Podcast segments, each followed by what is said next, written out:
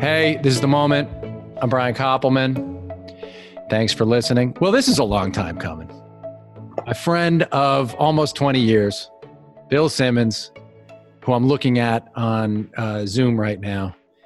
And, Yeah. uh, you know, I, I'll admit the fact that you did Maron before me, it hurts, but um, but we're here now, and I can accept it. What's funny is I didn't realize it was going to hurt. And you were like genuinely hurt. And I was like, I don't know. He he asked me to do it. You had asked me when we were at Grantland. I thought it was weird to be on an interview podcast on Grantland.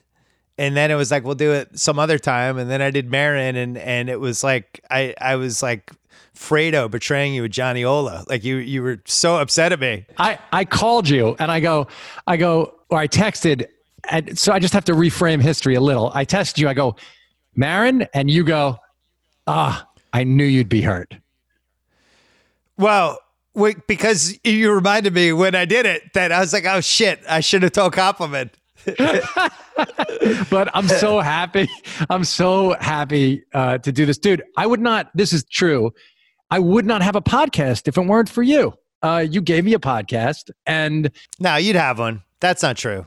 You would have you would have stumbled into one. I'm not taking credit for that. you did give me i mean the truth of the matter is man i don't know how you knew but it, like when i said to you hey i'm thinking about this you just immediately said yeah got to do it with me. Do it with grantland. Like you're doing it. And um I, so thanks for that because this has added tremendous value to my life just doing it. And and i don't know that i would have had the impetus to do it. Like i had the idea but i don't know if i would have really done it if if if you weren't so fucking encouraging from the moment that i said it. So thanks for that. It was a natural progression for you since you like trapping people at a dinner table for like three to five hours, telling stories and diving into their personal life. So this was really the next manifestation of that. That's totally fair. Completely fair. Uh, no doubt about it. But I, I did want to ask you, how did you train yourself? And I'm gonna we're gonna go back in time because we're gonna do an episode of the moment. But how uh, I remember that conversation we had, and a bunch of conversation we've had where you make decisions really quickly, decisions that other people might think about for a longer period of time. Did you train yourself to do that, or have you always been that way? I don't know. I, I mostly made bad decisions for the first 30 years of my life. So I probably was always like that. But uh, yeah, my whole thing is, my whole thing is, uh, you know, I, I trust my, my first instinct on something. And if my first instinct is overwhelmingly either, yeah, why wouldn't we do that? Or, oh, that's a great idea. Or, oh, that person would be perfect. Then that's usually going to be the right instinct. And if I'm wrong about it, I'm wrong. But um, I'm usually not going to waver from how I feel in the first five to 10 seconds or something. I think very rarely have I kind of talked myself into an idea that I didn't like right away in some way. When when you glibly say like, "Oh, the first thirty years I made a lot of mistakes," I mean, are you referring to like being a bartender after college? Like, what do you mean? I mean, it's a it's a, a funny thing to say. Obviously, you made a lot of really good decisions, like uh, you met your wife and stuff like that, and you put your life in this direction. Did you like like have to uh, go through a lot of wrong directions before you were thirty? Do you think? No, I think if I could go back and tell myself one thing in my early 20s, it's just like be patient. Like just keep your head down and try to do good stuff and it's going to work out. I think I wanted, you know, I, I, I had this calendar in my head that things had to happen by certain ages. And I remember when I was uh, like, I was like 28 and I was thinking about 30 and I was like, I haven't done anything yet. Like not one thing. And I, and I was really like, uh, I just wanted everything to happen. And, you know, I look back at like when I went to the to the Herald after I finished grad school, and I just I wanted a column, and I was like, I'm as good as these guys. I deserve a column. I should have a column right away. And it's like that's so not the way to do that. And the boss that I am now would have hated that person. For if I had some 24 year old who thought they were as good as everyone I had and was brash and and by the way wasn't as good as they thought they were. And then on top of it had an attitude that things weren't happening fast enough i would have not wanted that person to work for me. So you know i, I think a lot of it is maturity and, and trial trial by error. I smoked a lot of pot in my late 20s and i think that helped. That probably mowed me down a little bit. And then um you know at some point just you get older and and things kind of fall into place. And for some people it happens earlier. And i think i think for some people it happens later. You just kind of figure everything out. But even in even when I got to ESPN the first couple years, um, you know, I, I don't feel like I handled certain things that great there either. Kimmel Show was the first time I, I went to Kimmel Show, spent 18 months there, and I just had a great experience. And I was an awesome person to work with. And I feel like I helped the show. I made relationships that I, I kept after I left. And, um, and I, it, I, by that point, I had really kind of figured out, all right, this is, I, I'm comfortable in who I think I am at this point and what I think I have to offer. Right. And and set the stage though when you were before that, like when you were 24 and and and, and you were trying to get your own column, were you uh nudgy to people? Were you trying to advance that agenda? How were you thinking about it? Or were you just trying to write? How were you trying to show them that they should notice you? I mean, it's probably half my fault and half just how newspapers were constructed at the time because um, you know, everyone, it was a pay your dues type of thing. And you had to put your time in and kind of go through the different uh, checkpoints. And then after a while, good things happen to you. And they would always point to, um, I remember Tony Massarotti was this guy who now is a radio guy in, in Boston, but back then he was covering the Red Sox when I got to the Herald.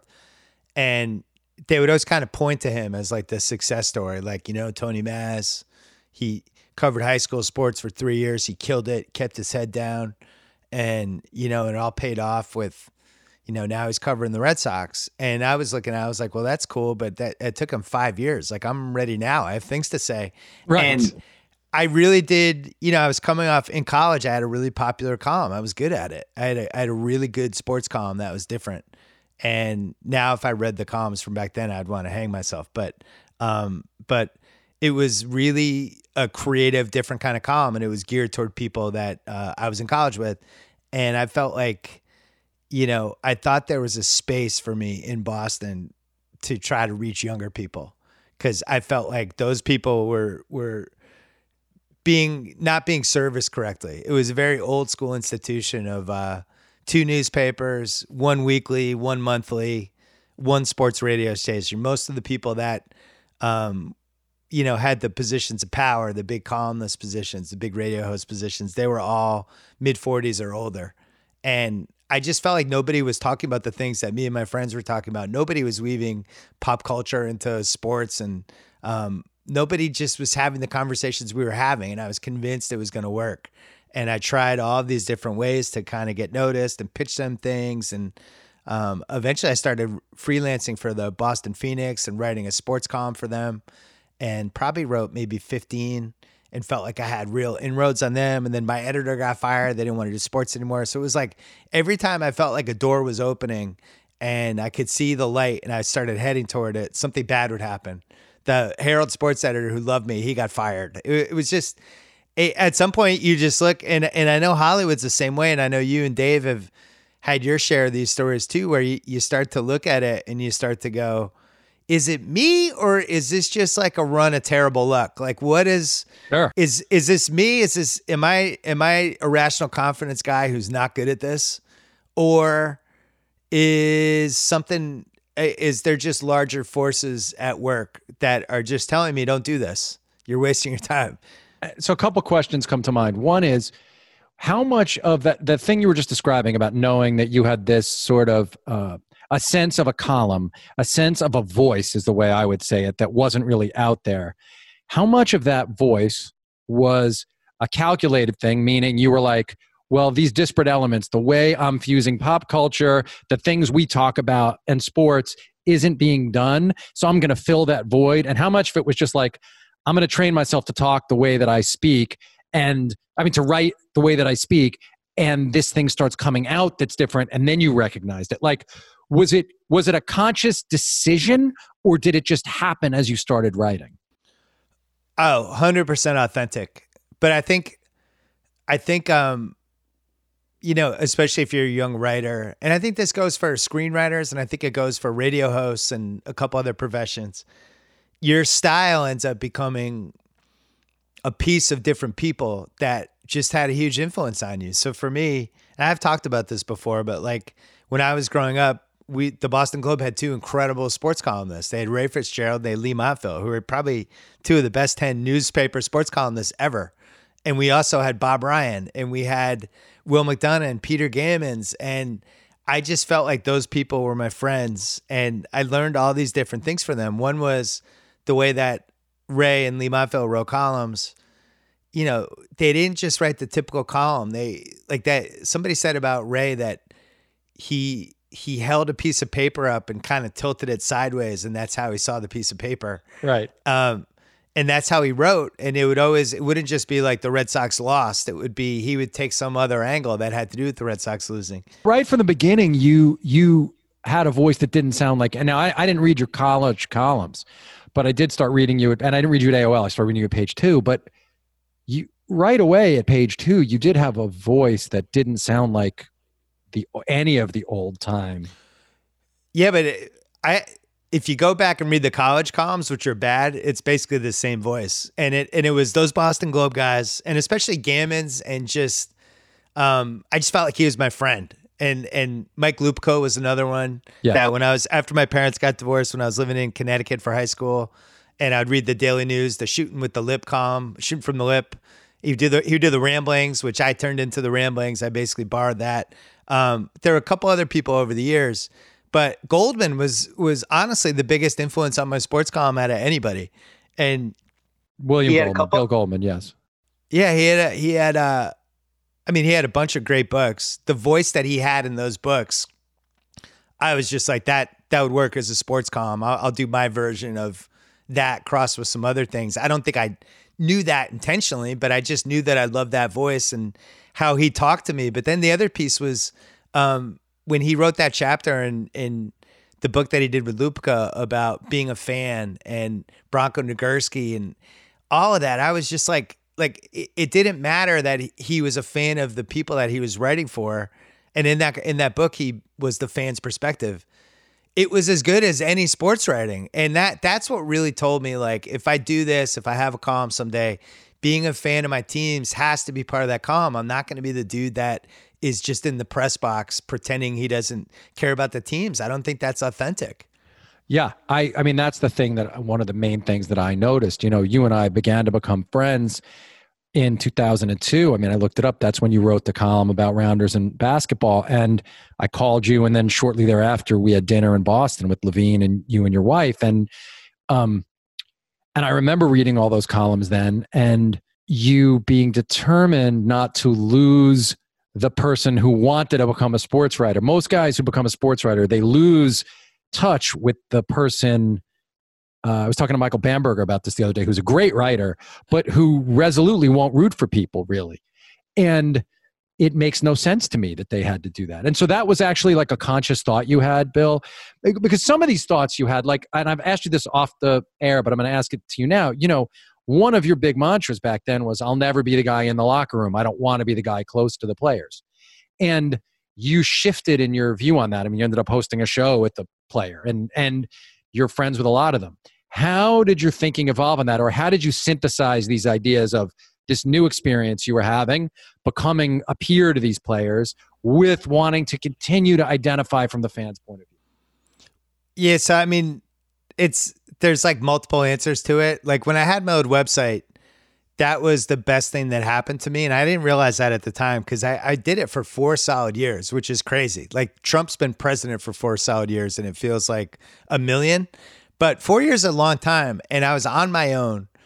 And I, you know, AOL sometimes would promote a column or something, but for the most part, I wasn't attached to a mothership, anything like that. How old were you then, Bill? so I'm in I'm in my mid late twenties at that point, and um, and I have to figure out how to get people to come to me every day to read my stuff, and I had to come up with angles that were, you know, better than everybody. And one of the angles was basically like I'm. I'm the typical sports fan. I'm a Boston sports fan, which I was. I basically shticked up some of the stuff that was in me anyway, but then just tried to write from that perspective because I was like, this will stand out and then try to take a bunch of different angles and just be really creative. And you know, like the Rounders column is a good example. When I got to page two, um, I really tried to put some thought. I had five weeks off between when they hired me at ESPN. At that point, I'd done a couple pieces for them, and they were doing really well, and that was one of the reasons they hired me. And I had five weeks off for the first time in four years, and and I had to figure out how do I be a national columnist because at the time all columnists were local, like all of them. Everybody wrote for their own. You know, you had your guys in New York, and you have if you're just in New York writing about New York people mostly and national stuff, you, everyone is getting what you're talking about at all times, right? Everyone in New Jersey, Connecticut, New York, you can make a reference. Right. Let's say it's 2001. You can make a throwaway reference to like Sparky Lyle, and everyone reading you will get that. Sure. If you're if you're a national columnist, and I think Lupica had a lot of trouble figuring this out when he was at the National. And if you look back at the National, the only guy that really gained a little bit of headway was Norman Chad because he was making fun of TV announcers. And DeF- but, Frank uh, Deford, Deford's stuff was amazing. And right, but he was he was more editor than anything. I'm just saying, like being a national columnist is hard because you don't really belong to anybody. So I took that five weeks off and really thought about how can I connect to everybody in the country while I'm writing about sports? Like, how do I become a national columnist that feels local to each whatever? And one of the ways was pop culture. Another way was trying to be super creative with angles. So, like that Rounders thing, the Rounders thing is a basic NBA awards column, right? That's like we had been reading those for 30 years where somebody like, here's my MVP, here's my rookie of the year, here's my coach of the year. And it was all written the same way in the same style. And I always looked at it I was like, well, this, it seems like that's the entryway to do something way more fun. So I would hand out the movie quotes as awards and kind of dive into the movie as well as the other stuff. So I, I would say by 02, like by the time you got to know me, a, a lot of it more was was purposeful for like what I thought could actually work because at that point I had no roadmap. How is somebody become going to become a successful national columnist. The only person who was doing it was Reilly. Reilly was writing 800 words once a week. That wasn't somebody like I could really study. Nobody was able to do it. I was writing three days a week, 52 weeks a year. I didn't have anybody to be like, oh, I'll do it like that guy. I mean, Reilly had that back page, you know, so he had a specific at a time when people listening to this can't even remember what SI was and what his real estate was. It was um, a very particular thing. But just to answer, just just to to ask you that you know question again, which was this idea that you were not going to become friends with them. What do you? Oh yeah, yeah, yeah. So I, I, yeah, I didn't, I didn't finish that answer. I'm sorry. Um, well, so that that was the person, that was the quote unquote character that I created for that decade, where I was like, this guy is going to be from this perspective. And what I learned, you know, by the time I got to the end of 2009, and I took that, I think, as far as it could go, and especially when I did my basketball book, I really tried to do it with some distance. Yes. And then I think as I hit the the 2010s, I I just became more I you know at that point I, I started to know some people I, I would have a couple GMs reach out I, I became friendly with people and teams and I realized like there was so much I didn't know and I was actually doing myself a disservice if I wanted to get better as a writer and a thinker about all this stuff. I needed to know more people and I needed to actually kind of flip that narrative. So it's funny that, I, I probably still get the he never went in the locker room thing.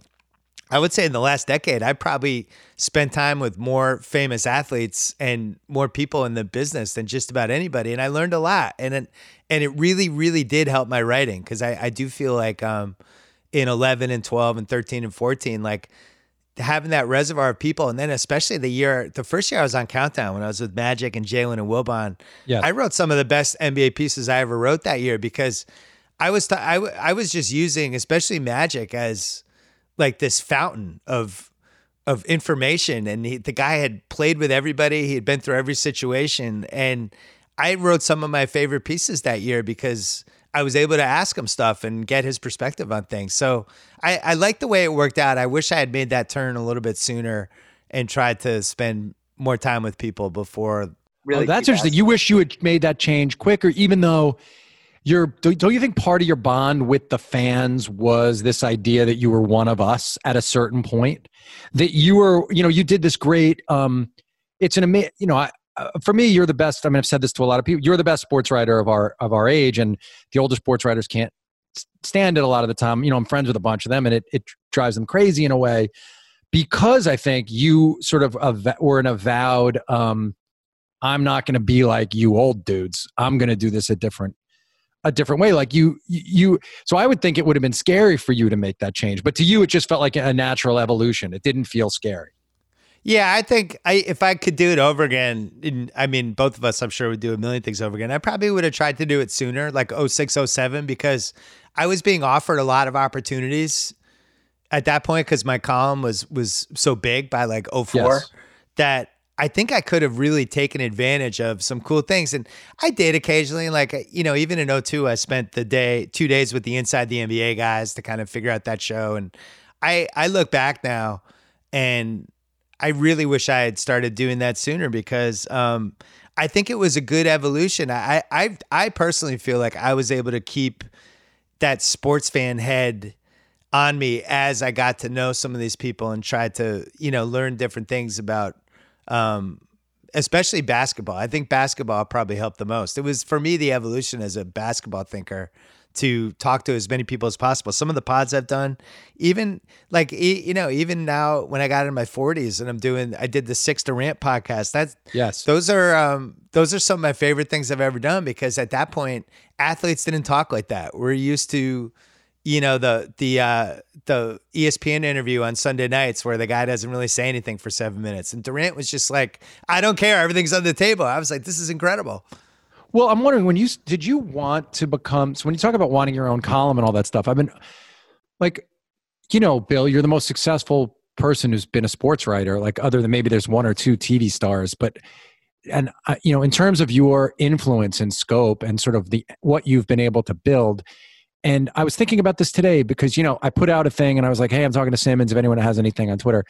And what came apparent to me in the responses is, is you're, you've become, uh, you've become like uh, an industry unto yourself. People hardly at times, you're so important to them. They think of you like a network, like ESPN, like not, I'm sure you feel it sometimes, like not like a human being in a way, you know, and, uh, so part of it like was your ambition like when you were 28 or 29 and you were trying to break through and you were you know getting your column did you see this business part of this or did, did, or was it just that you saw an open lane and you hit the lane and then you realized well if i hit the lane and i juke now i can make a reversal and suddenly you scoring 80 like how conscious was what you were able to build and where you took this to the fact that now you know, you're one of the biggest names. That's the thing about you and Durant, right? If if you step back, you're in many ways as famous as Durant. So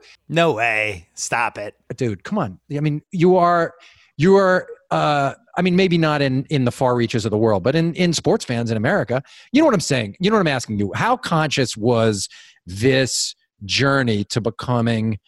Um, you know your own sort of brand and network in a sense well for my goal f- until I was at least 31 was can I get a job with benefits? Right. Um, right. Like, and yeah. can I do what I like to do for a living and get paid enough for it so that on Saturdays I could take my girlfriend out to dinner? Like that, honestly, that by the time I was 30. No, dude. Yeah, that's what I was looking this for. This is what I was thinking about today, right? This is what I was thinking about today. It was like, I see the way people grapple with you in their heads. And it's like, I really want to tell this part of the story, which is you were wanting to be a sports writer, living the Oscar Madison life, but better, where you could have, like you say, uh, some money in your pocket, um, an outlet for your this thing you wanted to talk about, the ability to go to games, and the ability to like raise a family, basically, right? Yeah, I mean, initially, I remember when I, I I think combined everything probably in 2000 because I was doing some freelance stuff. I think I was able to get to like 40,000, but I didn't have benefits. And right. Um, I remember, and at that point I was dating my future wife, and I remember like it, we used to go to this place in uh, Charlestown called R. Wesley's Bistro. It was this incredible chef who, you know, nowadays in the internet era, um, this guy would be have been like an eater, like the best 18 restaurants in Boston. Like he would have just been there every time but it was like a little secret. And you know, it costs like 160, 180 bucks. And we would go there, you know, every three weeks or every four weeks, whatever. And it was like kind of special. You know, I was like, wow, I'm so psyched I can afford this Saturday dinner. so then, you know, getting the ESPN and and getting it to the point where um I was like, oh, now now we have enough money to actually I can getting I can realistically get engaged. Um, and then going to Jimmy's show, moving to LA, and then you know at some point I I think once I realized I had enough money to at least be able to you know go on a trip once a year or something. Um, I really just wanted to have the biggest column, and I, I was super competitive about it. Uh, I felt like I was in an awesome spot at ESPN. I thought the internet was moving toward me, and that was the reason I ended up ultimately leaving Kimmel because when when I joined Kimmel, I felt like the internet it was still kind of fluky. You know, it, I it didn't have any credibility. Even yeah, I've told this story about my dad. Like he would tell people, I wrote a column on on the internet, and people would be like, "What's really? Does he get paid for that?" And it just it they, it seemed insecure. We had the the 2001 the the little crash of all the so who the fuck knew? And I got offered a job to write for Jimmy, who I really respected. I was pretty burned out. I was like, this is great. I can go into now I have a roadmap. I can do TV and maybe I'll I'll have a better career there. And I'm not in sports writing. And I realized pretty quickly I was like, man, I really kind of walked away from something powerful. Like the internet was moving into my favor. So I ended up going back and But you kept oh, doing the didn't you keep doing the column for most of the time you were at Jimmy? I did, but it was like once every 2 weeks and I wasn't doing a good job at it. I didn't feel great about it. I I was I didn't have enough time to follow sports was the real problem. And it, and at the level that made, would have made the column good. So when I went back in 04 and I went back in April and I really was like I am throwing myself into this. I I think everything is ready for you know, a couple people to win really big with a column, and I wanted to be one of them. And then that was when the Red Sox they, they took off that year, and you know, and all of a sudden I was in the middle of it, and I was leading the ESPN.com. Bill, was it just you then, or did you have an intern by then? Uh, was that when you started with the intern thing, like in two thousand and four? Yeah, that was when when I came back. They gave me like a little Sports Guy World site, and we were gonna we were doing some fun stuff with it. I want to do like an American Idol type parody of an intern contest that I probably wouldn't do again if I had to do it over again. But uh, but oh, it was great. The, no, the intern thing was great. No, it was great. Okay, good. I know everyone. I think that that was a super fun thing. I remember all sorts of people asking me, like, if they, like, young people I knew, like, can you get me the gig or put me in a sh- get get me a shot for it or, or whatever the thing is. Um, yeah, and there was le- there was less places like that, you know. That like, of course, I just felt like ESPN.com really, really mattered in 2004 because it's not like it is now. Now you have so many different things grabbing people's attention.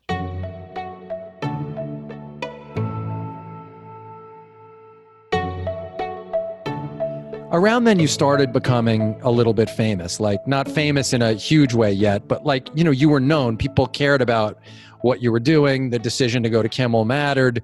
How did you start dealing with that at that time did you see for yourself okay i can turn this into something much bigger did you start to have the idea yet of your own site or had they done things a different way like a hedge fund guy dave and i know one of these hedge fund billionaires often tells this story that he was he made a like a, a billion dollars for the hedge fund that he worked for when he was 24 and he went to them and he said like i think i should get $500000 bonus. And they gave him 450 and he was like if they would have given me 500 i would have felt valued and i would have stayed. But they gave me 450 and i was like fuck yourselves. And i left and started my own fund and i became a multi-billionaire. And i might have he's like i think i would have stayed if they would have just done the right thing. Like yeah that's funny. And and so yeah did, and, and, there are certain similarities like in, in, in a way like is there a scenario where this all could have just gone and you would have been a columnist or did you start to have a hunger to have a bigger platform? I definitely uh like 04 range, I really wanted to write scripts. And I had no idea like how how uh, the odds were against you with that stuff. And one of the reasons I came back was to write a baseball movie for them about uh, the year, the winter when the Red Sox chased Alex Rodriguez, and we were doing that was when ESPN was doing those movies. So when I came back, I was going to do my column. They were going to create this little space for me, the Sports Guys World space, because one of the things I really wanted was turf on the main page. Um, I was smart about that. Like I, I, I was like, no matter, but in my contract, I want this that if when people go to the main page, I'm there because I knew that would protect me. Who knew if the editors would change or whatever? I didn't. They had the power to kind of make me less or more seen depending on the day, and I, I just wanted to take that out and eliminate that. And then the movie script. Wait, I want to go slowly here because this is important for people who listen. So talk through how you you were only talking to yourself, just you and your wife. Did you have advisors in your life then, or was it just you mostly figuring this shit out? No, it was just me. Yeah. And and you'd said you'd learned some lessons from when you were younger and you were like making demands. So how do you think you framed something like that when they wanted you back to say, "Hey, I think I should be on the front page"? Like, do you remember how you started having those conversations? And did you feel um were you ever squeamish about asking for stuff or or or were you somehow just like, "Fuck it, if I don't ask, I'm not getting"? No, I remember um well, you there's one other piece of this story is like from from day one, John Walsh and John Skipper just did right by me. And I became friends with both of them. And especially Walsh became like a godfather to me. And, you know, they, both of them, Skipper did some, you tell that story about the hedge fund guys. So I have the opposite version of that story. I had just signed a new contract with them in, in the summer of 02. And like maybe two months later, Kimmel started trying to get me to be on his late night show as one of the writers and talking to me and lobbying me. And I just signed this new contract. And that was the first like real contract I had. Like, I think it was like $125,000 a year or something with benefits. I was like, oh my God, I can't. Like, I remember my dad's reaction. Like, he just couldn't believe it. He right. was like, you're making a hundred, they're going to pay you $125,000. He just couldn't, like, he couldn't fathom it. Um, and I, of course, and so, you you could live in an apartment in LA that would be nice and all that stuff or whatever. Yeah, well, I ended up staying in the same apartment, but um, but um, but Jimmy tried to recruit me, and I I remember I did this sales thing with Skipper in Boston, and then I talked to him after, and there was a way to do it because ABC and ESPN were both owned by Disney, so Kimmel played the Disney card, and really wanted, but you could still write for them, work for me, everybody wins. And I met with Skipper, and at that point, I was the biggest star they had on the website, and you know, a lot of what they were doing was geared around me. I was writing three days a week. They led with me every time, and he let me do it. And he was like, you know, he's like, I really want you to do this. It seems like you're fired up, and uh, and I know you'll still be writing for us, but you know, I I told them it's it's cool with me. I'm gonna let you do it and that was that was the opposite of the story you just told. Because after he did that, I was in on Skipper forever after that. Although it turned out not to be forever, at least for another 14 years. Well, you were uh, in on it for a long time. I mean, for a long time afterwards. And that, and I, I do want to talk about this, like that, that idea that you had $100,000 or $125,000, you really did feel like a success then, right? Like you felt like, okay, I've done it now. I'm a, I'm a columnist and it matters. It's amazing. I, I couldn't believe it. And, and you know, you start thinking like, oh man, maybe I could save up and get a, get maybe get a small house, and you know, you it, it was just like options I just didn't have 18 months earlier. So then when I went back to ESPN, um, I still felt like I had already outkicked my coverage just in general, but I did know I wanted to do a couple things, and I did. I did feel like my column had a shelf life. And even if you go back and you check the archives, I have multiple jokes in there. Like if I'm still writing this column in 10 years, shoot me. And all that kind of stuff. Cause I felt like, what's next? I know I'm not going to be able to write this column when I'm 50. I got to figure it out. And I really want to do scripts. And um, it wasn't until about 06 that I, and uh, by that time I'm in my mid 30s. I had another contract coming up. Um, I think I delivered on the last contract. There's no question. Yeah. And, and, uh, and, and I was trying to figure out what to do. And the thing I really wanted to do that time was get more involved with some of their shows. And, get more involved creatively with what they were doing. And Skipper and I was another thing. We went to the Rose Bowl together. We were at his hotel after, standing in the lobby for like an hour, just talking about what you know what I wanted. Yahoo at that point was kind of a factor, so I had a competitor, which I, I came to realize was probably a good thing. And I was just like, I really want to get involved with some of the stuff you're doing. Like, I don't want to just be a writer, and that two months later, he was like, "That's great," blah blah blah. And then two months later was when I had the idea for thirty for thirty, and I sent them the email. I spelled it all out. It wasn't exactly what thirty for thirty became, but it was a lot of it, and it was the title. And that was when uh, they were like, "Hey, you got you should develop this." And that was I just started to get to know Connor in a real way, and that was when uh, I forwarded him their reaction to my email, and I was like, "What do you think of this?" And initially that the initial email was like we'll do 30 documentaries about 30 years ESPN. We'll even get like four real filmmakers to do four of them. We'll do the rest. Right. And and Connor read the email and he was like, "We can get 30 filmmakers to do this." I'm like, "Really? I had no idea how anything worked." And then me and him just developed it for the next 10 months and everybody left us alone and nobody thought it was going to happen. Connor Shell Schell at that, ESPN. So- yeah, so that was when yeah, that was when I started to realize like, oh shit. I, I started to look at ESPN like here's this awesome company that has a ton of money and they want to do cool stuff and they just don't have a lot of creative people. I wonder if I wonder if I can have an impact that way too. And it was really that simple. That was it. That like you thought, well, I can make, I, you know, if I have an idea for shows, I should be able to make shows also, as opposed to saying like the traditional route would be sports writer who wants to do more than that just becomes a talking head on sports shows. But somehow you did some of that, but that wasn't like where you were. Uh, no, I didn't do any of that. I, I stayed away from that until right around when my book was coming out. Rydholm had been trying to get me to do PTI forever, and I just wouldn't do it.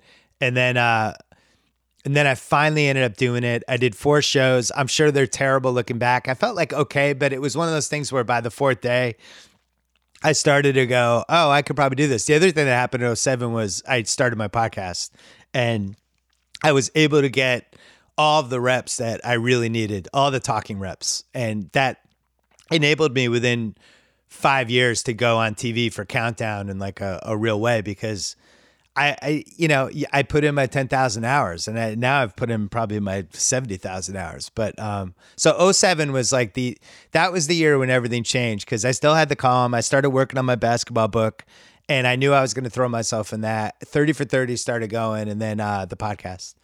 And you had already had the best selling, you'd already written the one best selling book. Yeah, but that was that was like a collection of columns. This one I wanted this to be like I, I was really worried about not being able to remember all my NBA opinions once I turned 40, you know, because I, I remember with my, I remember when my dad turned like 50 and then he'd be like, "What game was that? What game were we at? Was that game five or?" And I'd be like, "How do you not remember that?" And my brain was so fresh. And now I'm in the same stage my dad's at. I can barely. No, I know. Like I was at the game where LJ hit the four pointer, but I actually can't tell you. I know you know, but I can't tell you what the situation in the game was. Like, I don't remember where that right. was in the playoff series. I just remember going crazy and him hitting it and making the L, but I can no longer tell you what that was, which is what happens when you get to be 52 well, years old.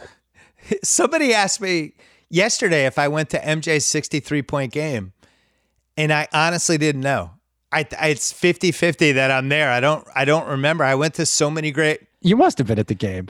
It was a weekend game, but playoffs. You must have been there. It was a weekend game. I was going to high school. My parents were divorced. I was going to high school in Connecticut, so I was only with my dad every other weekend, and I, I was able to drive by that point. So it, I just don't remember. I remember most of the ones, but but anyway. Um, the double nickel game I remember completely. I was there and I remember everything about it. But um because oh, that was a different th- yeah, that was a very special night and uh, I I really um, we'll never forget it. Okay, I, I want to go back a little bit because uh, there are a couple of things you haven't really talked about that much. One of them is like, what kind of a kid were you, dude? Were you a decent student in like high school? Did any teachers know you were going to be successful? Like, was there evidence that you were destined for any of this shit when you were 16 or 15? Yeah, I think I, I was probably like one of those NBA players who was talented, but the coaches Yep. They didn't know if they were going to make it or not. Me too. You know? That was me for sure. 100%. Yeah. Yeah. I mean, my parents got divorced when I was 10 and I took it, I, it, it definitely took it hard. And I was an only child to begin with. And, you know, I, I, I probably hit all the prototypical checkpoint things of the only child, divorced only child who uses humor as a, as a self defense mechanism. Um, but I, I, I always wrote, I read everything and and I was writing like I was writing short stories when I was 10. I remember when I was in like f- uh, fourth or fifth grade, maybe fourth grade, I wrote this story about this kid who was getting abused and escaped from his house. And it, and he got on this motor scooter. It's called The Run. It's actually it's actually pretty good. But he takes his he's tired of his dad beating him up and he decides to escape with his dog. He has a moped and he and he has this uncle that he's going to go see. And it's this whole short story. And my teachers were alarmed. They they actually like uh that's awesome. They brought my parents in. They thought I was like being abused. If you've ever met my dad, it's I mean you've probably heard him on a podcast. It's he's it's so they're like uh yeah you know we're concerned we read the story uh so i i was i was really writing like crazy short stories but i didn't really i didn't really know that i could potentially do it until probably the end of eighth grade and that was when i was like this is the one thing i'm probably good at you, know, knew by the end of eighth grade. And did you have a big like? We're a lot of writers are outsiders. You had the divorce experience, but you, you it does seem like you've. Uh, so I want to ask: Did you always have a close knit group of friends? Because it's obvious you had a close knit group of friends in college and after college. But did you have a really close knit group of friends? Because you don't seem as much like you are an outsider as most or many writers do. Yeah, I was probably just a nerd. I mean, I, I had my high school friends. I'm still all friends with. We were we were all texting today actually. But I also went to an all boys school for high school, and uh, you know, I, I I think we were all kind of bonded by the situation. You know, you go to an all boys school, the the the boys are so fucking tight. You know, you're just it's just a different level, and uh, you know, I I, I think um I, I was the sports obsessed nerd you probably thought I was. There was not a lot of girlfriends to be seen back then. It wasn't really till college that uh, the girls started to happen. In in college, it started mattering that you knew the things that you knew and that you could put words together in the way that you did, but not before that. No, I I think probably eighth grade. I went to, I after when I finally went to live with my mom, I went to this really hard prep school, and and everybody was just so intense and and smart you know, and all sons and daughters of the, you know, like successful people. And they, they were all in these tracks to go to Andover or Exeter or wherever else. And I, I was coming from like, you know, Brookline public schools. I'm like, yes, I, I, my head was spinning. And uh, I had this teacher that I loved who was also my basketball coach. And we had this final exam that uh, I think it was it was was called the Pearl, and it was forty points out of hundred on your final English exam, and nobody had ever gotten a thirty nine on the on the, and it was like a personal essay based on something from a book. So I ended up I got a thirty nine, and it was the first one, and and and he he decided to read the Pearl to the whole class because he was like, "This is the first 39 I've ever given in 20 something years, whatever it was." So I wanted to read it. And and uh he read the whole thing. And at that point it was the first time it was like, wow, they like I'm actually I can hang with these kids. And that was that was probably a, a transformative moment for me. Wow, yeah, that must have been an amazing moment to hear the thing read out loud and know that. And did the other kids sort of re- react to it in, in some way where you knew that the piece had landed on them?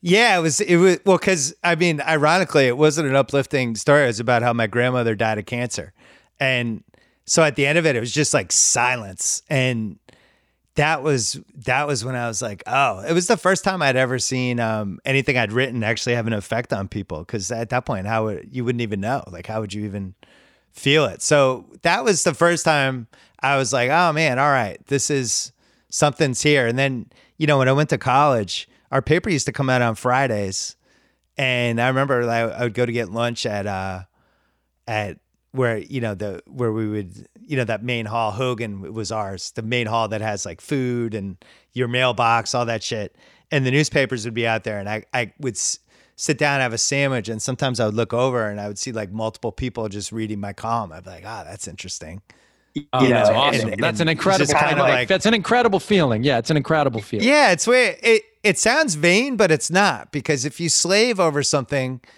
and you put time in it, you know, then you send it out to the world. There's still this piece of you, no matter how successful you get, that it's kind of a rush when you see somebody reading it. I remember when my basketball book came out, um, I just seeing in the bookstore and seeing like a whole thing for it or seeing somebody pick it up. I still get excited when I see it now. Like, my son gets really excited now if we're in a bookstore and he's like, Dad, they two copies. And he's like holding it and showing me. And I'm thinking, like, yeah, that was three years of my life. But yeah, if you if you don't get that feeling, your entire life, it's probably not the profession for you. No, man. When I, I mean, if I'm on an airplane and I'm walking up the aisles and I see people watching Billions, it freaks me. It's still like you Yeah, never. I agree with you. You can't get. I don't get tired of that at all. That's why, like you know, every day when someone asks me a stupid rounders two question, I give them shit back. But obviously, the fact that they give a fuck all these years later matters a lot to me. So I understand why it would. But I have to ask you, don't you miss the writing? I gotta like, like you are. I do think you are the best sports writer in the world, and you know, you're a sports writer who hung it up like Barry Sanders. Like you just hung it up while you were still the best. And you may say you didn't really hang it up, but you hung it up. So why Yeah, it, it feel it feels hung up Because why'd you hang it up, dude? because I think uh, you know I was doing a lot of different things, but your mind just I, I think to do a column like that correctly, it has to be the most important thing you're doing, or at least in the top two. And I hit a point, especially when I started going on Countdown. That was really the beginning of the end because, you know, in 2012 and 13 and 14, um, I I think I had five jobs, and it, it wasn't sustainable, and it, and it certainly wasn't because I got burned out. But um, but you start you. I never wanted to be the person who's like I'm handing in a column because it's due you know and it's like i i get why people have to be like that if they don't have a, another option but for me it was like i can put my creativity this way this way this way and this way and it's just more interesting at this whatever point i'm at in my life than um than trying to just write the same column i've been writing for 16 17 years. It did it just didn't make sense to me. I love the growth of that, but my question is more like, you know, that feeling you strap in, you put the headphones on, you're figuring something out that you think you have thoughts on, you start, and by the end of the page, or the end of the, in your case, 3,500 words, you come to realize, oh, there's all this stuff I didn't know that I knew that I just wrote about.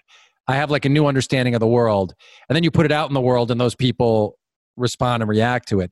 Do you never um, miss that particular part of this? Because I do notice you do it on the Book of Basketball podcast, which, by the way, put ours up at some point.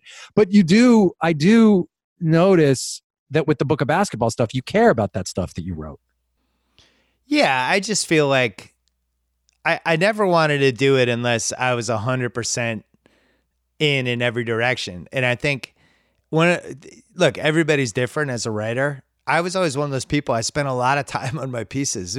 Like maybe it didn't seem that way if you read it, but um, it you know, especially like uh, I remember the two years I was doing Countdown, and I, I got this weird mental block where I had my Friday column due, and for some reason I couldn't start it earlier than Thursday. I just couldn't. And I, I couldn't figure it out. I probably should have gone to see a psychiatrist. It would have been so easy to be like, oh, I'm doing my NFL picks column. I'll write half on Tuesday, a third on Wednesday. I'll finish on Thursday. And I my brain just didn't work that way. And it, it, it had always been that way ever since I was a kid, where, um, you know, if I had a paper due, I was the classic. I'll write it on Thursday night. The paper's due Friday. I, just who I am, and I couldn't teach myself how to do that with writing. And I would do these things where I there was a few times when I was doing countdown where I would wake up at five in the morning. I would write my entire NFL picks, and the people at Grantland will back me up because they would get these six thousand word columns from me at eleven morning Pacific time, and then they would do the edits. Uh, I would quickly shower. I'd grab something to eat. Um, go back. We'd finish. We'd put the column up at like 4:45 p.m. East Coast time. Yes. I'd put a suit on and go to countdown and do countdown. I would go on TV and I I just been going for 50 it was actually kind of da- it was kind of dangerous. I like I really feel like I look back I could have said something crazy on a show or No, something. you were young. You were also young enough, and the adrenaline and like that moment when a career really Maybe. into, into place keeps you I don't know. rocking. I do think I would just say I, I think during this quarantine you should bring out the mailbag for the quarantine. You should do two quarantine mailbags because we are all home and we need that. We need the entertainment of two quick, I don't know, four thousand word mailbags. Here's the problem. Believe me, I my dad my dad is the one that's killed me the most on this. Cuz he he just can't believe I stopped. Um I I think it's like golf. I don't. I personally can't just kind of jump back into it. it it's to me, it's like I got to be doing it, doing it. Like the the best stretch I had from a writing standpoint. Um, I mean, I probably had years that I thought I was like, ah, I really felt like comfortable that year. Like I really feel like I knew what I was doing that year. It was easy that year. 09 was, I think, the best year I had. And and the, the second best year was probably the first year of Grantland. And it was for the same reason. I was just I was writing a ton. And it, it's like golf. If I play golf five days a week, I'm gonna be better at golf. If I'm playing one day a week, I'm not going to be as good as golf. If I'm playing once a month, I'm going to fucking suck. And, and that's true. But, but I, let me just, just say, who I am as a writer. To, as you might say to Katie, just get out of your head, man, and do it. Get out of your head. Do it. I feel like I I said basically from a writing standpoint just about everything I'd ever want to say. I remember when I came after my show got canceled, like yes, probably the 2017. I, I was trying to write my column again and I missed it and I kind of needed it at that point because I was bummed out and um and it took a couple months for it to come back and then I remember I did a MVP column in April and I felt like I was like, oh, I got it back. Like I like that actually was pretty easy. That which I always judged as like if I turn the computer on, I have a blank document and I have an idea of what I want to do and a plan of attack, and then my fingers are moving and things are coming out. And then I'm making jokes that I didn't think of before I started writing, but that's what I'm saying. Yes. The joke comes in or the or the tangent. And I felt like it was back that spring where I was like, oh, so I can I can get it back, but I had to put time into it. I just I don't have the time anymore to to put in that way. And I also I'm not sure honestly not sure if a sports column just has that same kind of weight anymore in the in the Twitter era and the and the quick take era and things like that. I don't do people want to read a 7,000 word mailbag on their on their phone? I would say no. Uh, from you, they do. Uh, from you, they do. Yes, the answer is. Uh, I, I, hear everything you're saying. I have a lot of psychological answers for it, but I would just say, yeah, from you, they do. Uh, just a, I have a few more things before I'm gonna let you go. Do you think of yourself still as a writer, or do you think yourself as a business person now? What? How how long are we going? We you you skipped over a couple years. I thought you were really going for this. Now you're like sending me out the door. I'm not sending you out the door, dude. I got a lot of questions. Let's. All right, we're hanging in. I, will do it. I just didn't want to take up too much of your time. Believe me, I blocked off uh, 95 minutes for this, but I, I didn't want to. So did I. I, I. You had me for another 35. False alarm that it was toward the end. Um, good. I really have all the time. So, I mean, we're both on fucking quarantine isolation, dude. Um, yeah, it's true. So, all right, stop for, for one second. Do you think of yourself more as a businessman or a writer? Like, if someone said, "What do you do?" And you're like, "Come on, I'm Bill Simmons. You know what I do." But but really, are you a writer or are you a business person? Or are you a podcast host? Like, how do you, at your core right now, how do you think yourself? I, I think by around 09, I really started thinking I wanted to be somebody that was always up to a couple different things, at least. And I've tried to keep that. So I don't think I'm I don't think I'm necessarily one thing. Now, you know, I I, I was able to do and try a whole bunch of things. Some work, some didn't over the years. But I think ultimately, um, I think the podcast has probably replaced the column for me in a lot of ways because I'm still able to get out a lot of my thoughts about things. Maybe I'm not crafting them, but um, some of the creativity that goes into a pod and interviewing people. I really tried to make my podcast better the last three years, and I, I think that was one thing when um, you know, especially at ESPN the last couple years with the pod. I, it was just one of the things I was doing. It was always the least important thing. I still loved it, but um, I think I could have gotten a lot more creative with it. So I think the last three years, and especially when the rewatchables, Book of Basketball, and things like that. Um, and then the other thing is just, and this started at Grantland.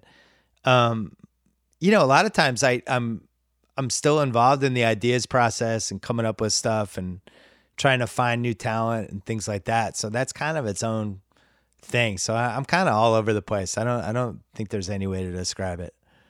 And yeah, that that makes sense to me because you are a, like a multi hyphenate.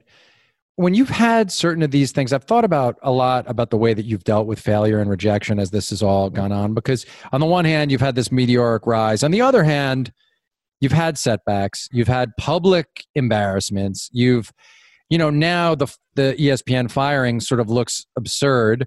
Um, I wrote about it at the time. I'm very proud. I was one of the only people because I had no fear of any reprisals. I wrote a piece about it, um, and uh, about how wrong it was for them to fire you. But I'm wondering how you trained yourself to deal with situations like that because that was your whole livelihood in a way stripped out from underneath you when you were i was thinking about two things. I was thinking about picking the battles that you decide to join and the battles you don't. And i was thinking about i remember listening and reading when you were not allowed to interview obama.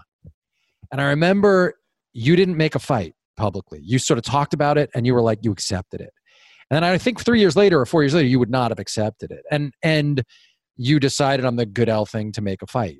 And and so two questions. One how do you decide when it's worth it to make a fight like that and two how do you process events like getting fired and dealing with the public and personal ramifications of a show getting canceled or getting fired?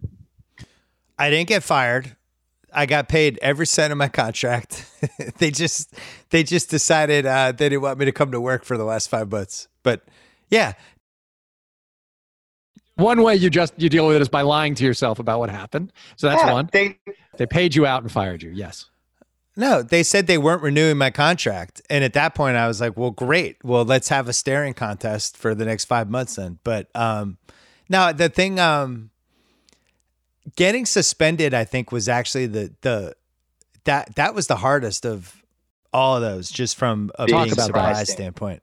Uh the Obama one was at that point I had so much equity in Skipper and Walsh. I love those guys. And I did feel like, you know, I, I didn't want I didn't want to fuck them over. But what ended up happening was I ended up having a lot of I, I ended up acting out behind the scenes a little bit. I was really bad. It, a whole bunch of stuff. A lot of stuff was changing behind the scenes editorially at the time and you know, jokes and just different things getting taken out of columns where not even telling me and things like that. And it and and that was when I basically took two months off and um to to finish my book, but really to just take two months off. And I think we all agreed like this is gonna blow up if you just go finish your book before right. this ends badly.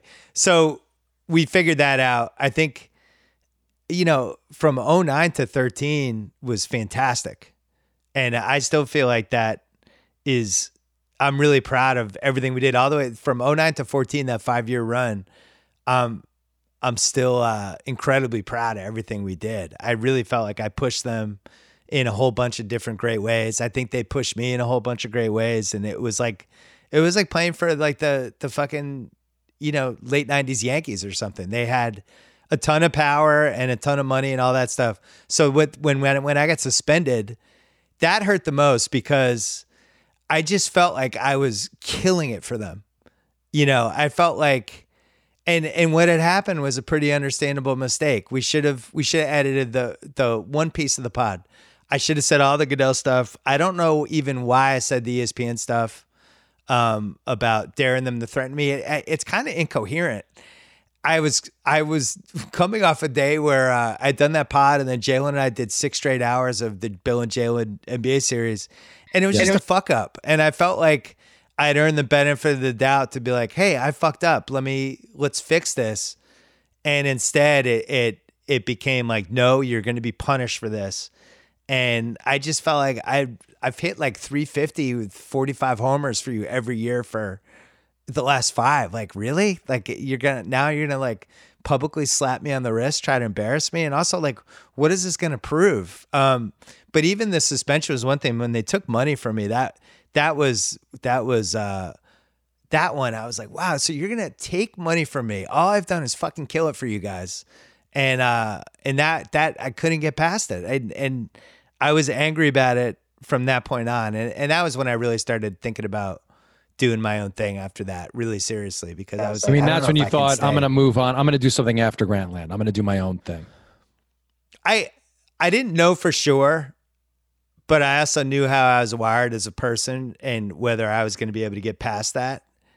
And uh, and I just in my head I was like, I got to start figuring this might not work out. What's what's what should I do instead? I saw a lot of people coming at me too, trying to offer, hey, you should do this, you should do that. Well, yeah, by that point, you were like a player. I mean, you know, unfortunately, like a bunch of financial, everyone knows what everybody earns now, but I'm not going to talk about the specifics of that. But even by then, you were earning like low level pro athlete money, you know, at a certain point there. And were you worried that were, were you at all concerned that if you played it wrong, that could go away and you would end up, you know, having a couple of these amazing years and it would go away? Or did you know, all right, I can still steer this and they're underestimating or undervaluing who they're dealing with?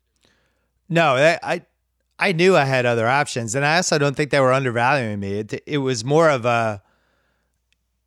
It just got weird. It really did. Like I, I, I think, um, for whatever reason those last couple years like anytime we had any sort of anything it would become it would end up on you know a sports blog or or the sports business journal or whatever and and well how did that feel it, to you Art? i gotta how did that without saying the specifics because I, I don't want to say the specifics but how did that feel to you when these these because you haven't really ever talked about this when when a sort of mini industry, a cottage industry broke out, and there's now more than one website, you know, one that's no longer around, but more than one website where they basically made their names by these are clearly people who got into this because of you, and then made their names by kind of taking shots at you and stuff, and and by trying to uh, cover you in a way. And there's no way you could have anticipated that, I don't think. No, the shots. I, I totally anticipated that because I was in that position in the '90s. I took shots at everybody. I think what what I didn't anticipate was, um, you know, like from somebody like Skipper's perspective, the the kind of the put where to put your political chips, you know, and the feeling I think internally by like 2013 14 was that like me and Skipper were just boys. And and uh and he was in the bag for me and and I got away with things other people didn't did. It uh, I got away with things other people couldn't get away with. And my attitude was like yeah you're right because I'm I'm doing better than all of you. Like I should I should be treated differently.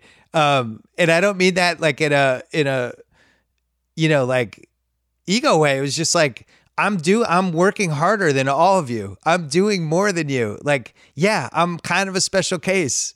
And if and if I haven't proved that I care about the company and all the stuff I'm doing and that I'm passionate about every single thing I'm I'm trying to do to make ESPN better and to come up with shit for us like if I still have to prove that at this point like what the fuck um and and I guess I, I don't know. I was just I was gonna say like now I look at it, especially as somebody who's in charge of more people, and I and I see it way more from the skipper side now. Like I do feel like I I could have made it easier in a couple different ways, and you know, especially the Goodell podcast. I I will never regret what I said about Goodell, but why did I say the thing about ESPN? Like the, the skipper had been good to me. I wish I hadn't said that. Um, but for the most part, what what I didn't realize and what I was really naive about was you know, Grantland was Grantland was not a runaway success, but it was very respected and it was very good. 30 for 30 was uh, crushed it for them. And at some point people in the company, you know, they they're going to get they they're going to try to start shit and they're going to be like, "All right, well, that guy's in the way or you know how can i how can i undermine this and it's a very political company it has a lot of mid-level managers and and honestly, the mid-level managers are the ones that have the most power there. The people that kind of underneath the guy, they're the ones like somebody like Skipper. He's got eight thousand employees. He can't keep track of anything. He's got to trust the people underneath him, and those people can kind of shape what he thinks about anything, whatever he wants. Skip, Skipper and I we're like we're back we're friends again no i heard the podcast was great i was so happy yeah. when he was on the podcast we've had honest conversations about like fuck you know that was really stupid i wish we had talked because it was a really unique situation and it kind of went sideways. And did did you feel like by the way, you know, there's that great John Wooden quote, which is uh, where he says, I'll treat everybody fairly, but I won't treat everybody the same. And that's what he talked about. He told his teams that I'll treat everyone fairly, yeah, but I won't treat everyone the same. And so that's really what you were saying, right? Is that you should have been treated like Jabbar because you were putting up those numbers. Well, it was little stuff. It was like the last, you know, we we on the print side, ESPN magazine, ESPN.com got really competitive with Grantland. And we had a stretch like the last year I was there where they just didn't promote Grantland pieces. And on the ESPN NBA page, they were promoting all the ESPN people over the Grantland people because their attitude was, well, you have your own site anyway. And our attitude was, we have the best stable of NBA people ever, ever assembled, ever. And you go back and you look at all the people we had in 2014, it is the all time murderers row of NBA writers anybody has ever had and we're like, we can't even lead the ESPN NBA page. Like, what the fuck is this? Why are we even attached to ESPN? The, the fact that I got to write uh, like six or seven NBA pieces for you then was amazing to me. I loved being a part of that. We had it, we had the all time murderers row, and they knew it. And instead of being like, "Wow, this is this is great. I can't believe we have so many good basketball voices. Zach Lowe has a piece today. Let's lead with them. And the irony of it was, as soon as they cut Grantland out, what did they do? They made Zach the prominent NBA writer. Like, yeah, guess what? That should have happened two years earlier, you know? And so it was stuff like that. And the politics of it, I really started to take personally. And I, I in retrospect, I wish I hadn't, but I'm competitive. And I, I just felt like people were, causing trouble and they were in my way in ways that now I think if at this point in my life, I think there were much better ways to handle it. And I, I wish there are things, angry emails I had, I sent and phone calls I had. I'm just like, man, why did I care that much? Like, yeah, I was already we we were winning with everything we are doing. Why did I want to? Why did I want everything to be perfect? It's never going to be perfect, but I really wanted it to be perfect. Don't you still act that way though? Don't you still want it to be perfect? Like, do, do you think you'd act differently now? Like, I know you know that, but because you and I were talking about this once on the with with Levine, and and you know we are having that conversation. I, I say I try not to let anger be the thing that motivates me anymore, and you and Levine were both like, that's ah, a pretty good motivator. And I was like, yeah, but I don't think it's like it burns as clean anymore. And and both you and Dave were like, I haven't found anything that burns quite that effectively. So I mean, where are you on that now? Yeah, I'm still that way. I, am not gonna lie. I'm half Italian, um, right? But no, I'm I'm saying more. You know, and I and I thought about this a lot when um, debating whether to do the Spotify thing or not. And Spotify is an incredible company. I I'm, I'm not. I swear this is going to be an infomercial.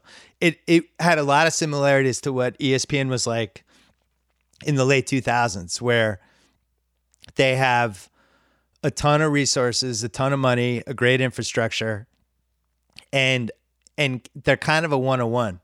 You know, like in audio, they have a chance to own audio and potentially and potentially be more than that and to be a company that grows as like we started out we owned audio and then we became this this this this and this and they the more i studied them and researched them they really reminded me of Disney in the in the mid '80s when Eisner took over and Eisner was looking at what Disney and was like, well, why don't we do this? What if we bought a TV network? What if what if we blew out films? What if we bought Miramax? And he just kind of kept pushing them. I honestly feel like Spotify is wired that way. We we weren't we weren't uh we never hired a banker. We weren't trying to sell. I just really like them and and I look at them as a big company that's similar to ESPN and how to navigate them, I feel like I'm so much smarter about how to do that than I was at ESPN. Ultimately, I was really naive in a lot of the politics. I just didn't see it, didn't get it. I was in LA. I wasn't in it any day. I didn't understand the concept of putting time in with different people, um, phone time, making people feel like they're included. My attitude was like, "Fuck everybody. We're we're doing the best stuff at ESPN, and if you don't believe me, you're against me." It's funny. so it's fucking stupid. But it feels like you had like the "fuck you money" attitude before you had the "fuck you money." Now that you have "fuck you money," you're saying you don't really have that attitude as much anymore. Yeah, but it's not about the money though. It's about how you succeed. If like if I'm going to be at ESPN when they're at their peak uh, my goal is to try to do the best stuff. I mean, like we created 30 for 30 when I was there. That thing's going to be on until I'm dead. Um, yes. I that's that's the stuff that that uh that I give a shit about. Like the whole process of how we came up with 30 for 30, worked on it, shaped it into what it was, um, cultivated it, made the first 30 And then they tried to kill it, and we fought for it to come back on so we could do the second one. We added the shorts, all of that stuff. Like I, I care so much more about that than anything else. The fact that we created something and watered it like a plant until it became something. So I, I think at Spotify we have a chance. And you're still feeling as fired up, like because you know when someone does make a deal like you made, it is easy to sort of because you've obviously been very successful for a long time, but this is a different level situation. You're uh, you're not finding yourself sort of like, well, that's done now. I can just move on. Like you're as engaged and as as focused on building this thing. No, I think they were they were probably worried about that when we were talking about the sale. Like, what happens? Are you still going to give a shit? And the like my inner circle and the the people that have worked with me the longest, like I, am just never going to change. I, I am who I am. I'm on if I'm on a vacation, I'm going to end up doing stuff, and you're going to get a text from me randomly at 11:45 at night because I thought of an idea, and I'm going to be up at 6:15 and I, I don't know how else to be, and maybe that's that. There's something wrong with that. I don't know. No, I mean that's what part of why you got that. That's why you are. But can you talk a little bit about sort of like how you made yourself able to not be bothered by? You said, "Yeah, I expected people to take shots at me," but but there, you know, I uh, to me as your as a as your friend and as somebody who loves what you do, I have felt sometimes that it's been you know the sports writing world is a very jealous and bitter world at times.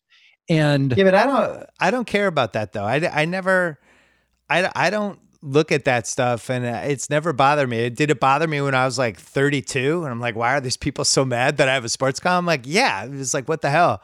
I don't care about that stuff now. And and, and to say that i don't read that stuff like I, I can't emphasize that strongly enough i don't care because i think if you succeed to a certain level and there's not a backlash, then that probably means you weren't successful. You know, it's like that it's always going to happen. It doesn't matter who you are.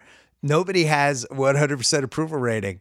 And the the the more stuff you do, the more people are going to be like, "Ah, fuck that guy." You know, and that's just the way it is. I don't you can't think about it.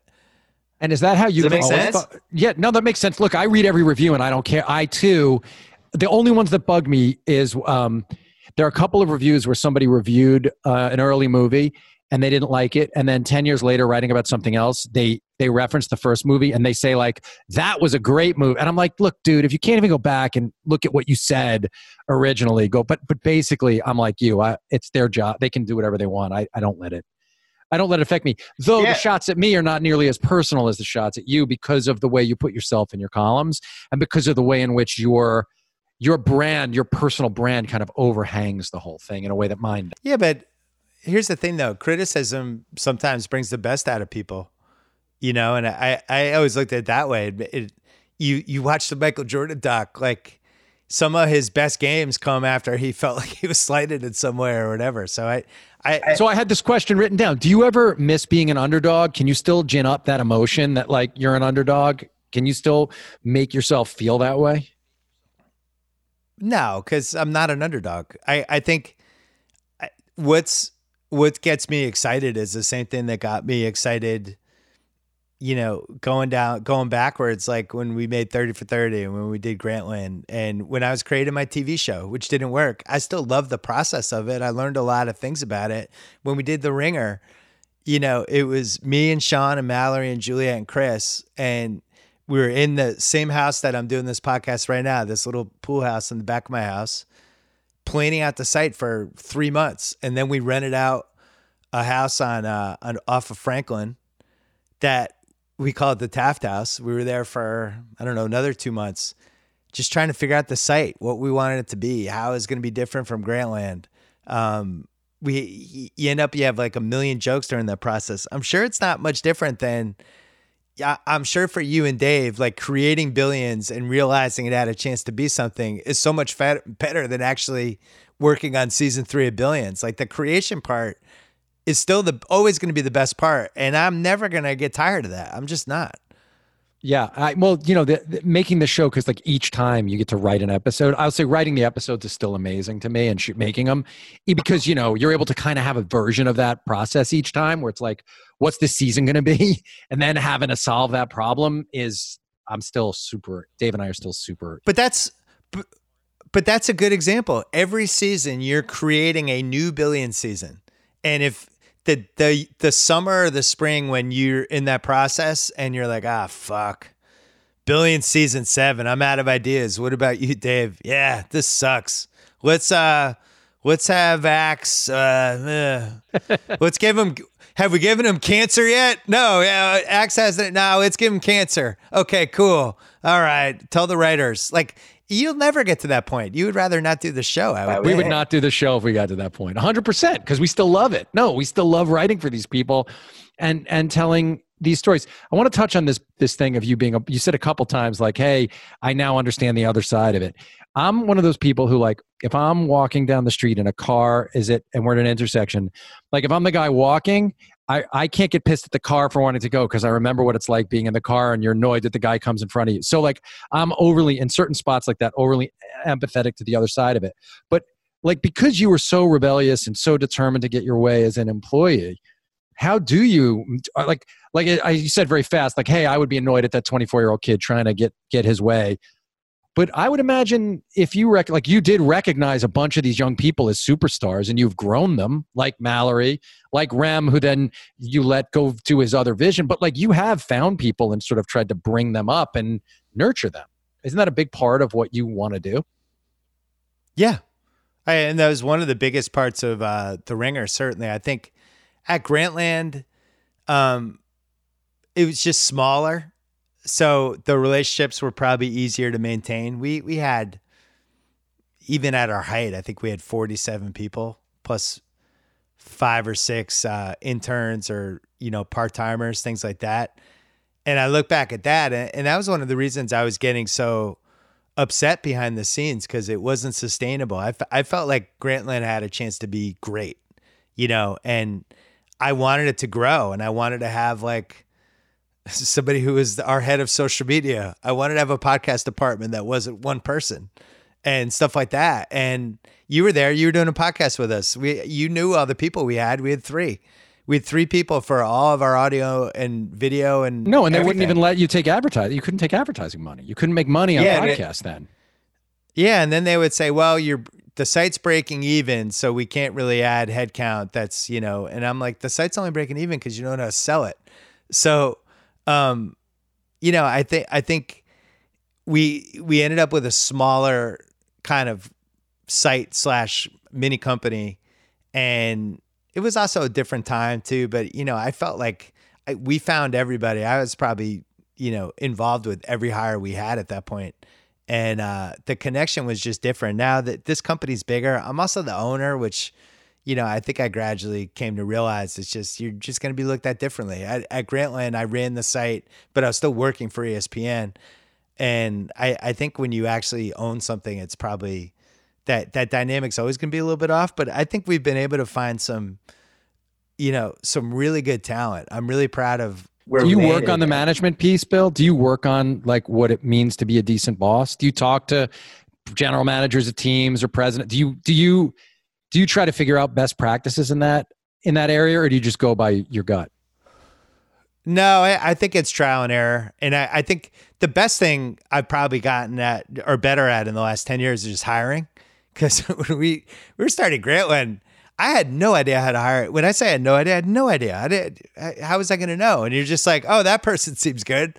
And i think now especially like one of the things I learned is the inner circle. You have to have like your whether it's two people, four people, five. Yes. And you got to be all aligned. You got to be able to have tough conversations with each other. And usually, if everybody's all in on somebody for whatever reason, that's always a great a better sign than one person. But I, I'll still have my moments where.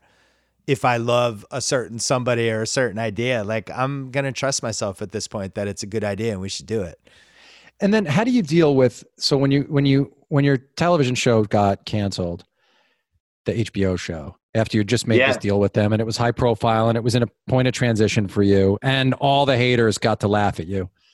How do you manage this is for people like I'll say one of the biggest things listeners to this podcast talk to me about is like the the the fear of creating something and it they bring it up all the time you know if i try this thing and it fails and i'm getting laughed at i'm not i don't think i'm strong enough to deal with that so how are you like Can you just talk a little bit about what it actually, just for a second, like what it, as a human being, what that felt like, and then how you dealt with it over the days and weeks afterwards?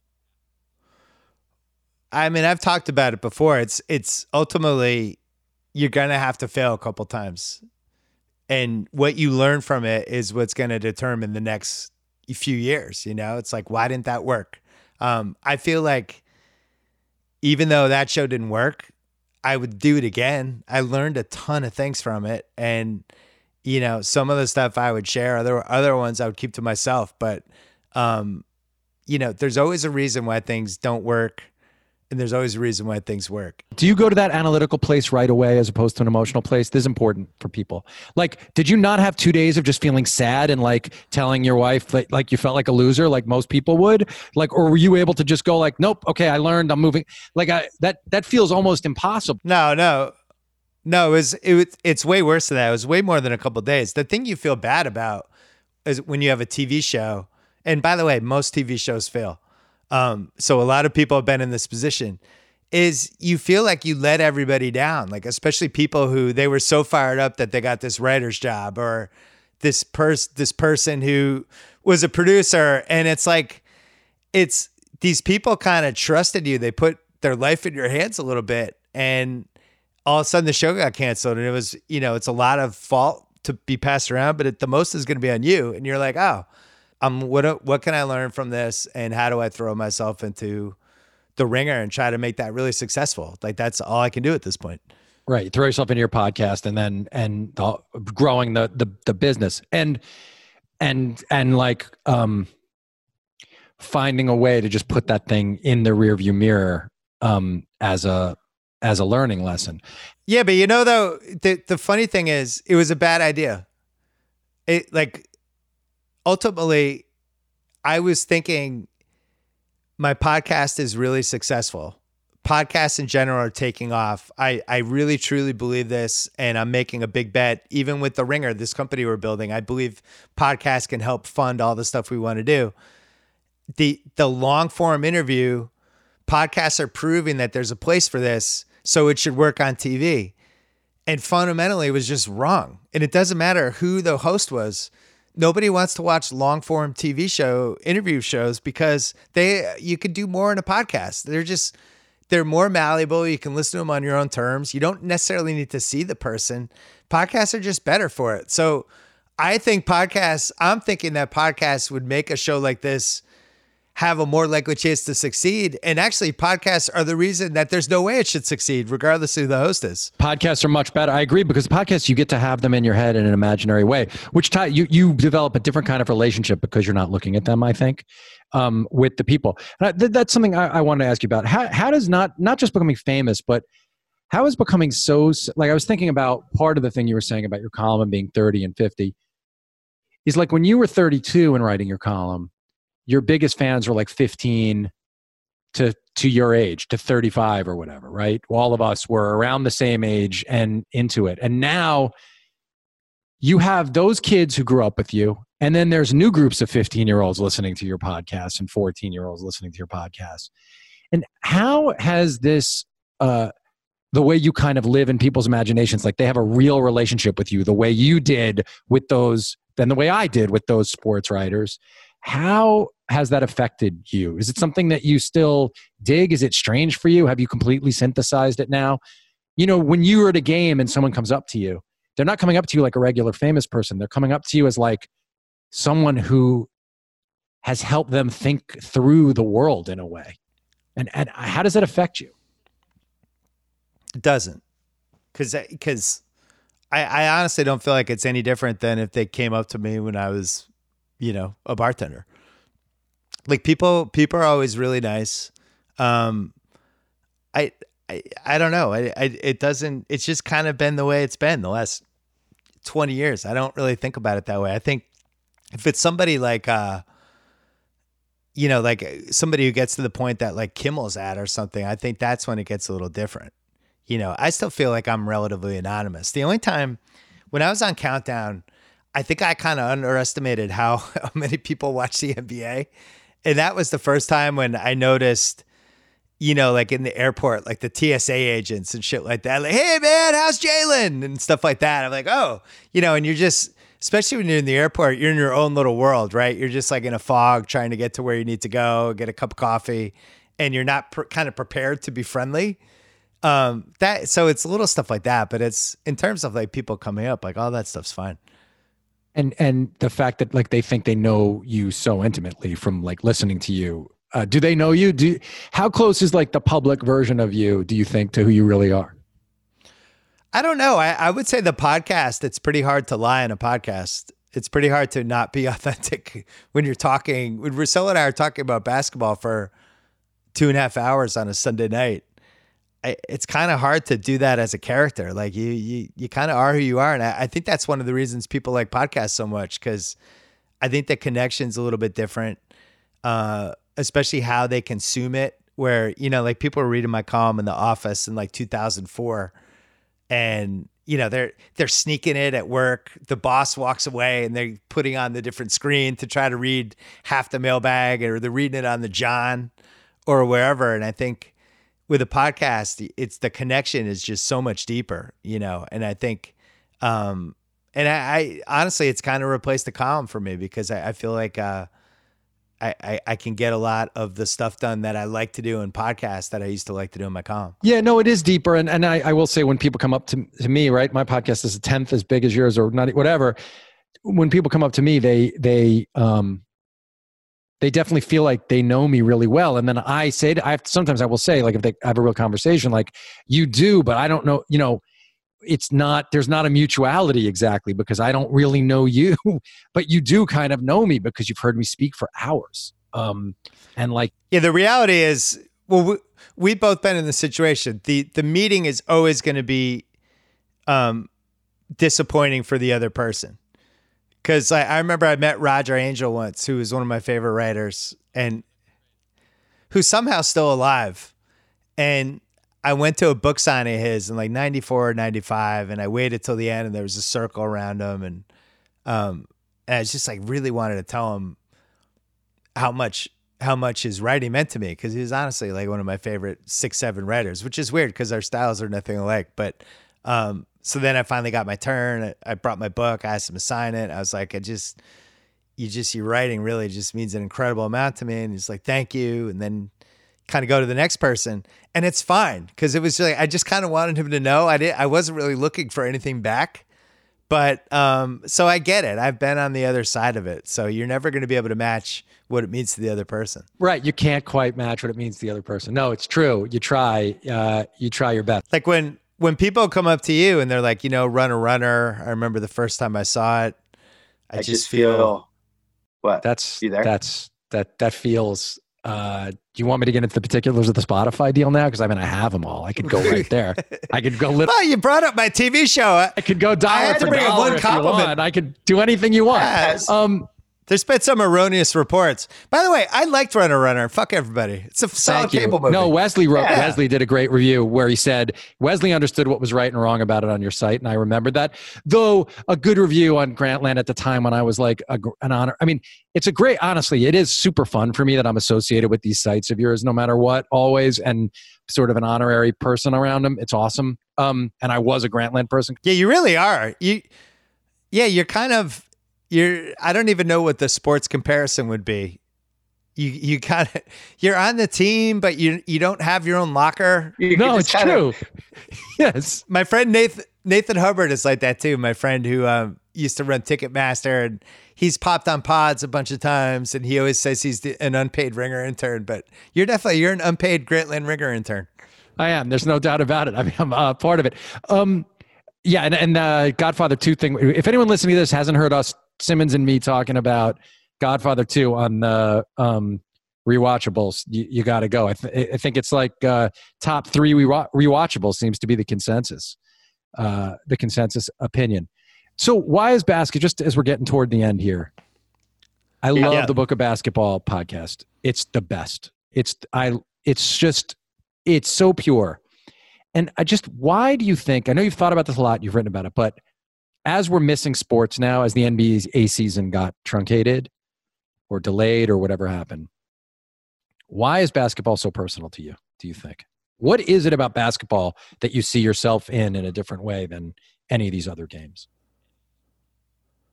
I definitely understand it the best. I've been to more basketball games than any other games. Um, I have the best history of it in my head, it, where I could watch the current stuff and relate it to things that have happened in the past and things like that. And um, I, I still fit, and you know, I played. I wasn't great, but you know, I played for a long time and and really came to appreciate the camaraderie of five people just kind of clicking for an hour and a half or two hours, things like that. And uh, and it's still surprising to me. It's a game that baseball has really been unable to evolve, you know, and figure out what does baseball look like in 2020. Um, football has evolved in a way that you know uh, it's much more safety oriented. It's more touch football-y. I don't think the product is as good. Uh, we still love it. Hockey way less physical. Um, soccer is probably the closest to basketball where it really hasn't changed that much. But I, I love that basketball continues to evolve and that the players get to evolve and their relationship with with fans. And like I think of the guys that have come in the league the last 12 years. And for the most part, great guys, you know, really good role models, well put together. Um, they're from all these different countries. They come into the league as like adults. And, uh, and I just really love the league. And, and I was happy that I, I was able to play even like a tiny role in, in following it and chronicling it and writing about it. So, um, so to have it just disappear like it has, and you know, there's way worse things in the world right now, but um, but I, I think even like hitting mid-April, and you're just in that mode of Masters, then NBA playoffs, and then round two, and then Kentucky Derby and boxing, and you know how how big sports is in our day to day life, and to have it yanked away, it, it sucks. I really miss it. No, we were talking about this. Amy, my my wife, was talking about how the, the you know how this the, basically the loss of sports and why it's hitting us all so hard. Why, why do you think it hits us so hard? Because it knocked us out of a routine.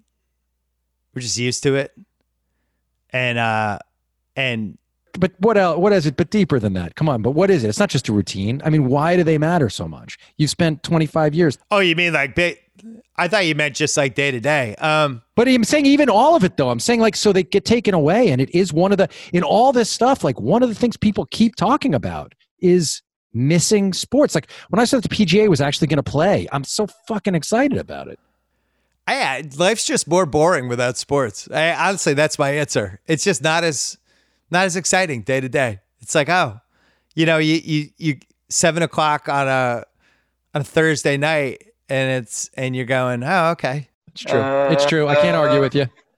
I'd say Ro- Roger Angell. Roger Angell would give a more poetic answer. Uh, you got to admit. Well, but I mean, no, we go big picture, and it's like the being in a crowd. I think you know, I, I'm I really miss that part of it, and and the unpredictability, and you know, I look. There's seven thousand reasons for it, but I I think fundamentally, what I was surprised by was how tied I was to the calendar and how much the calendar kind of influenced whatever my week was going to be like. You know, it's like, oh, April 8th, Masters. Oh, I know what I'm doing this weekend. And now it's like, now I don't, now what am I doing this weekend? I guess I'm, I'm so home. glad I went that, that year, two years ago when you were there too. And yeah. text almost got to see each other, but the timing didn't work. But I'm so glad that I got to go. Um, uh, you know, I realized when you mentioned soccer, your your chronicling of Tottenham is like your version of the Sopranos Pine Barrens episode. It just I know it's never. T- that's the Russians. The Tottenham Hotspurs are the Russians in the Pine Barrens for you. That's what that. Well, you know, you know what happened. We had a second kid. That was it. Once I just kind of lost. Sa- I lost Saturdays. That was it. But your first kid is like this great soccer player. It wasn't that. It was you know, when you have your first kid, it's like a torn ACL, and you have the second kid, it's like a torn Achilles, and you can still get up and down the court, but you're not the same. As a sports fan, when you have no kids, you're just you're at 100%. You're going to be able to see everything. It's like, oh, I'm going to get into Tottenham Hotspur this year. It's like, yeah, I'm actually going to watch them on Saturday. And then you actually have kids. It's like, oh yeah, I can't watch the Premier League today. I've I've got to like take my kid to a playground. The the columns I do wish you were writing. I wish we got a couple of columns like the way you would write about your dog, not with the sad outcome about your kids, because it's obvious, like from social media, from Instagram, how much you care about them and how what a kick you get out of them. And uh, how do you think, as a, a last thing, like how do you think having kids changed you? I I think it just mellows you out in a lot of ways. You, you, it just puts different things in perspective. I think it definitely changed my um my thoughts on um you know like I look at the situation my daughter's in now with soccer and and now like US soccer just shut down the development academy but then they're trying to the MLS is like well we'll step in. We we're creating this league and it's just for boys. And the the uh the the amount of sexism with youth sports and college sports and all that stuff that was something that I probably would have made fun of the other way 15 years ago. And now I'm the opposite. Like I, I am absolutely outraged by some of this stuff. Even my daughter, she played high school for her soccer team. And, you know, she was on varsity and the boys varsity always got better times. They got better uniforms. They had better, uh, better practice times. And it was like, what year is this? What's happening? Did so, you step in at all? Did you step in and try to correct it? I thought about it. I guess mentioning on your podcast, maybe that'll help. That'll help some. and are you a good sports dad on the sidelines or are you a dick? No, I, I'm really good actually now. I, I, I think for a while I wasn't. Um, early on, you, you kind of have to, it's like what, uh, it's like what Bill Murray said about Chevy Chase. When, when you become famous, you have about two years of being an asshole. If you don't snap out of it, you're just an asshole. I think the same goes for being a sports parent. You're, you're probably you're gonna be an asshole for a year, or you're gonna be you just care too much. It's your kid. You, you know, it's it, you're just it's like having all four of your teams at once. You lose your mind, and then eventually, at some point, you've got to mellow out. And I, I think, fortunately, I did. All right. Well, that's a perfect place to end. Did we miss anything? Was there anything you wanted me to talk about that we didn't talk about? No, I have to go. So this is a perfect ending. This was fun, though. Bill Simmons, you can see, you can find Bill everywhere, but don't try to at him. He really doesn't read the at responses or he doesn't respond to them on Twitter. His Instagram is great. He has the best podcast going, uh, The Ringer Rules. Uh, there's a possibility I'll be doing uh, an adjunct podcast for The Ringer. Uh, oh, yeah. About billions. And um, yes. Thanks, man. Go have a great rest of the day.